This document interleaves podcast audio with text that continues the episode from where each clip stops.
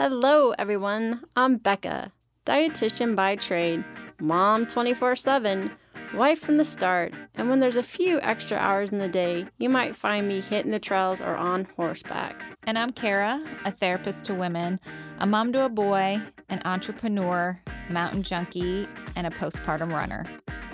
And this is Fit for a Queen, a podcast that's devoted to the female athlete wanting to balance the teeter-totter of all the things we desire out of life as women.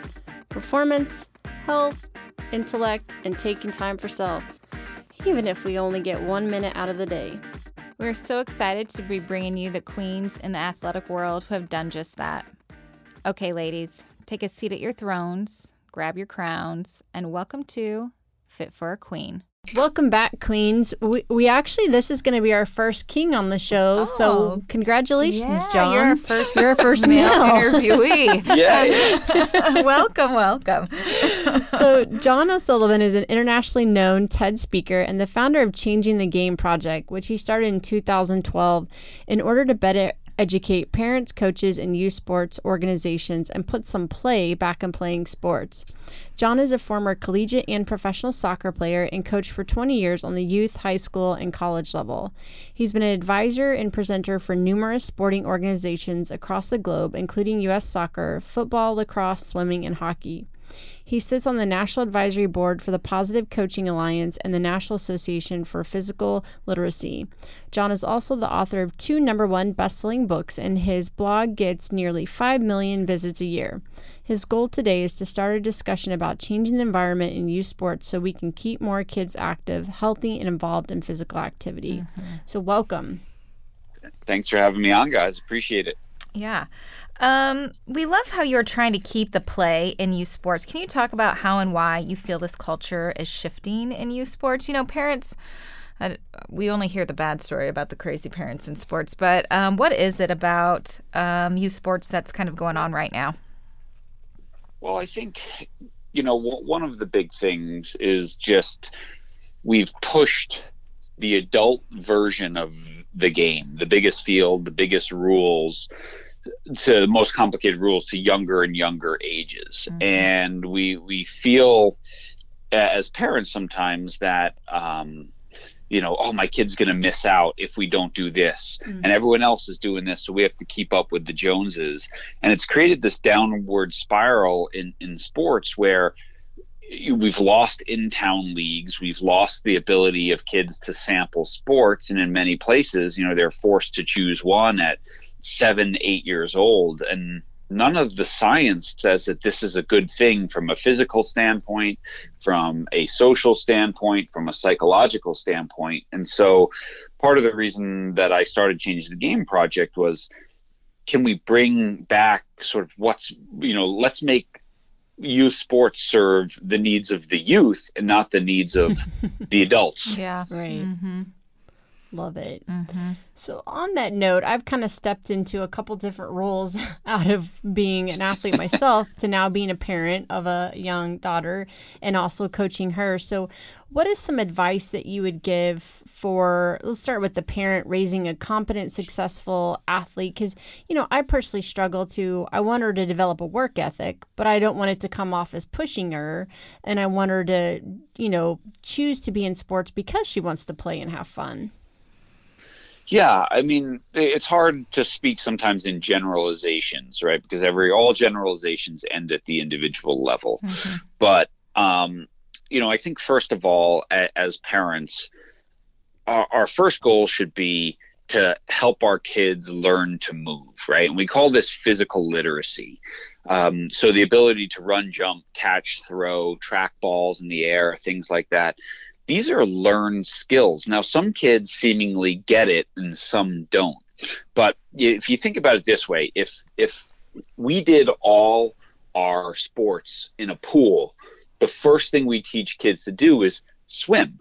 Mm-hmm. Well, we do most of our sports on the ground, yet we don't teach them anymore. Here's how to jump correctly. Here's how to run correctly. Right. Here's how to catch. Here's how to throw.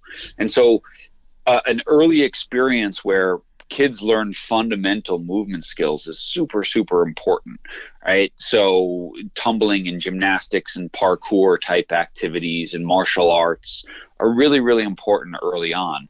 And then, you know, the ability of kids to sample sports so that they start picking ones that they love versus us pigeonholing them into one because someone tells us, oh, your kid could be a great soccer player if she only plays soccer. And and then you'll find, I mean, I have two kids and they couldn't be more different in terms of their path. My daughter, who's 12 now, the more people around, the more social the group, the better it is.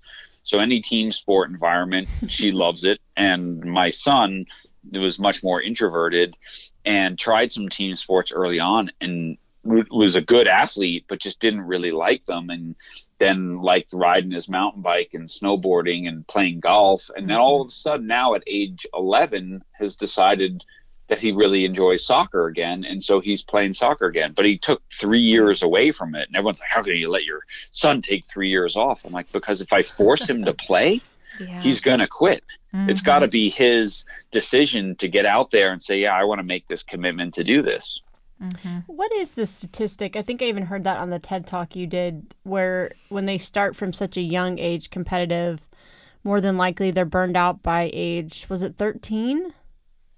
Yeah, I mean, we lose a lot of children. I mean, they say 70, 75% by the age of 13 to organized sports. Not even high school yet or right into high school. That's so many kids, 77%. Wow. It's so many kids, and there's a variety of reasons. Let's face it, you know, at that age, kids have more difficult academics. They, you know, they start, you know, some kids, the girls discover boys.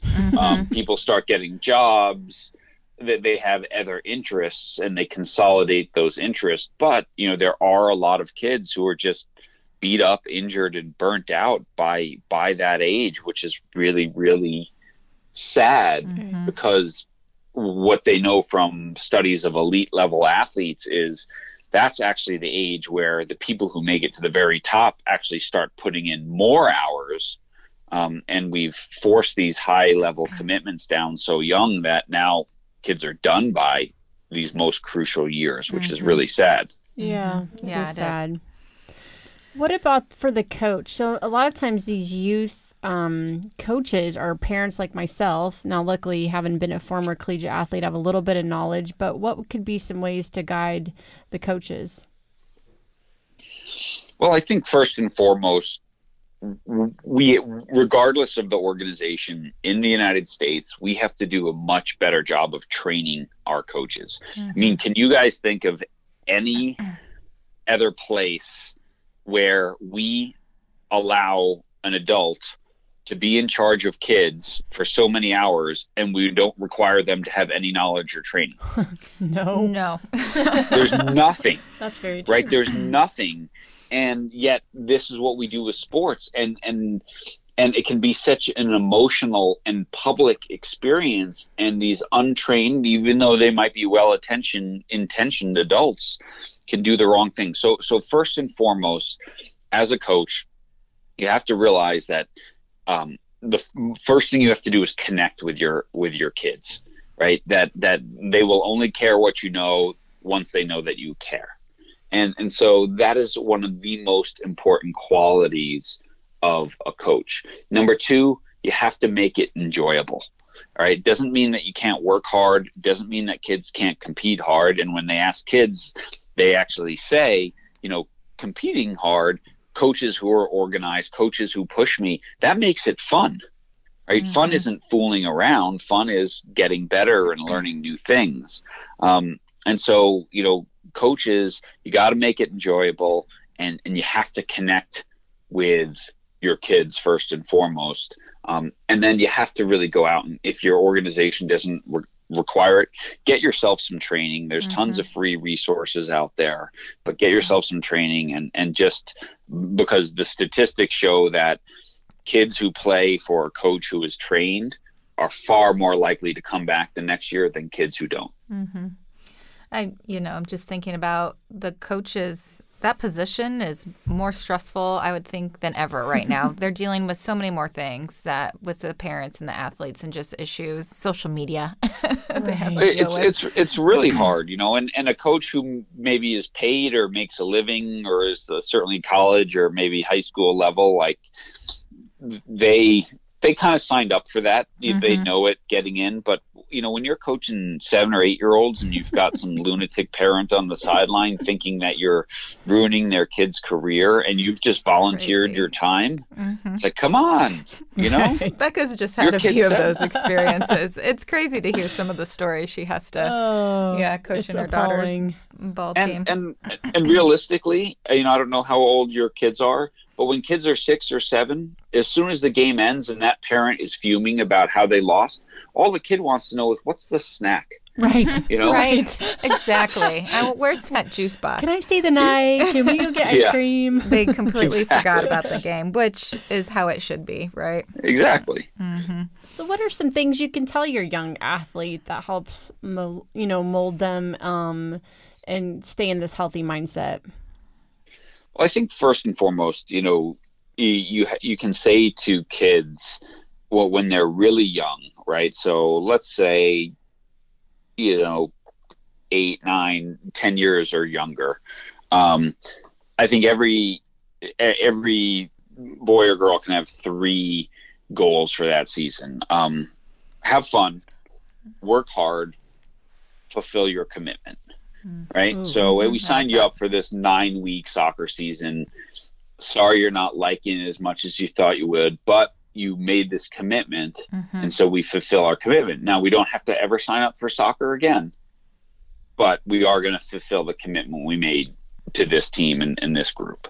Right. And then as they get older, they can start sort of setting their own goals and their own expectations of what I want to do. And what I always advise them is, you know, make it something measurable, make it something tangible, put it up on the wall. So if you're playing basketball and you say, I want to get better at basketball, that's not really a goal, right? How do you measure that? Mm-hmm. But if you say, okay, I want to make this team in middle school, how am I going to do that? Well, all right, put up a calendar. And every day I'm going to go out in my driveway and shoot for 30 minutes. And every day I do that, I'm going to put an X on the calendar.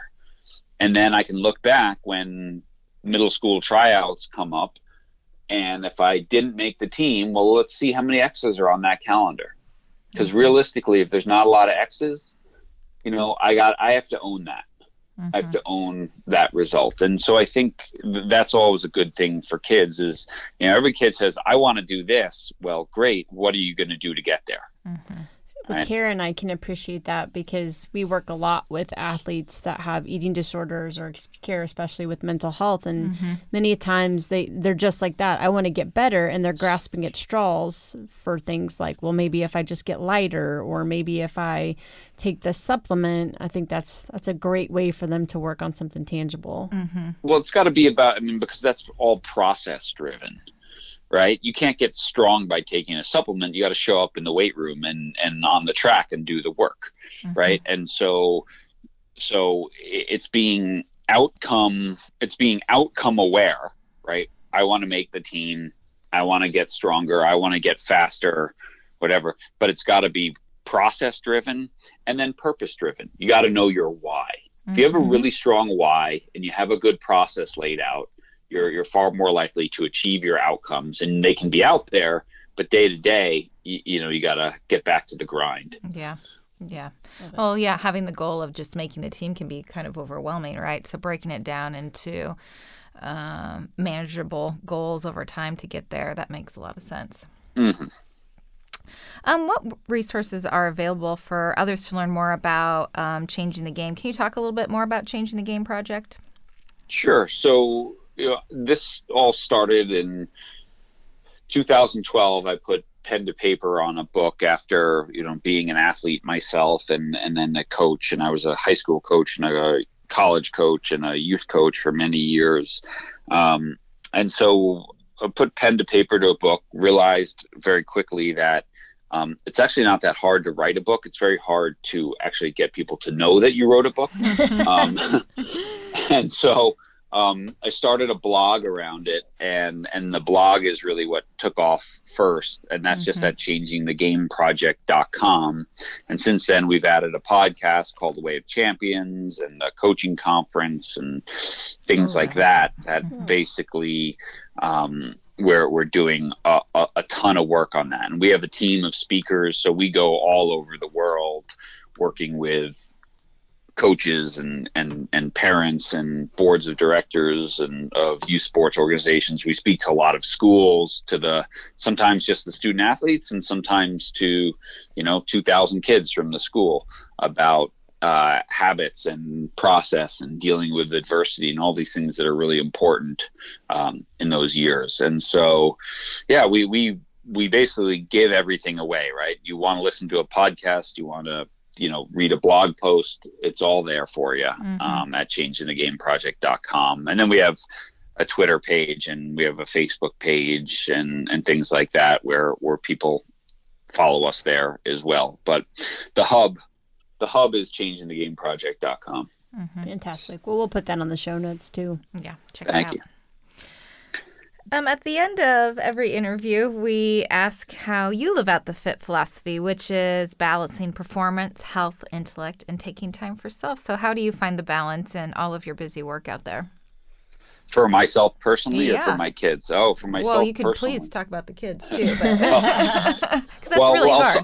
I'll start with kids, saying that my wife and I, who are both Division I college athletes, or very big, and obviously with what I do, is that we actually try to limit the kids' activities. So one sport a season type thing, which is really hard to do, but making sure they get time off, making sure they have time for friends. I just had a conversation with my son in the car yesterday, and he said, this kid on my team, he plays baseball and he does basketball, and it's just cool how some kids could do that. And I said to my son, I was like, TJ, well, you could do that too, but you choose not to. And he's like, yeah, you're right. I like just hanging out at home, right? And like our kids we don't own video games. Hanging out at home means going out and playing with the neighbors and maybe playing 2-on-2 tackle football in the yard. But like, that's what he likes to do. He's like, yeah, you're right. So that balance, and they both play an instrument and things like that. And we were just camping this weekend, and we fish and we ride our bikes and we hike and things like that. So that's the family balance. And then, for me personally, having a business like this, work is really never done.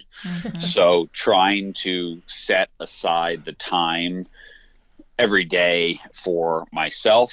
So I live in a place called Bend, Oregon, which is a huge outdoorsy place. And so in the winters, I ski a lot. Right now I bike, and I love to fly fishing is kind of my shut everything off and hit the reset button. Getting older, so I do a little yoga and things like that to try to keep moving, try to, meditate, especially when I'm on the road speaking. I try to do a lot of meditation and stuff just to kind of get myself in the right place. But it's tough in this day and age with a cell phone in our pocket, therefore email and social media in our pocket. It can be very, very hard to disconnect. Right. And so we try to go camping in places with no cell phone signal, which is even getting harder to find. To find. We succeeded this weekend, which is fun when friends are coming to visit you and they can't find your campground, but they can't get a hold of you. Right? They can't get a hold of you. And so then 3 days later, when they do find you, and then they get back home, and your text pops in that says, "Are you coming?" Oops. But that's a very good point. We've talked to a lot of business owners. Becca and I are as well, of you can never get away from it, the emails and the social media. So that is such an important aspect of when you turn that off. So sometimes you have to escape to no Wi-Fi signals. Exactly. And it's been refreshing because we've had several high caliber athletes themselves, like yourself, that are now stepping into parenthood, and they're echoing, no, we're not letting our kids start multiple activities, and we're not letting them do competitive at age 5. And so I think people need to hear that. That's not going to hinder their athletic performance. It's only going to help them. Mm-hmm. It is. And I coach, I coach travel soccer now with my daughter's team, who are 12 and 13 years old. And, you know, there's plenty of those girls who play multiple sports, and, you know, I try to, and they play piano and they do other stuff, and I don't punish them for missing practice. I'm like, you know, if someone here, they're getting better while you're doing something else, but that's fine. Mm-hmm. You know, I'm not going to tell you at 12 years old that you have to pick this over everything else. Right. Mm-hmm. Now, as kids get into high school, and we sit down and say, well, what are your goals for this? And if a kid says, I want to go play soccer at Stanford.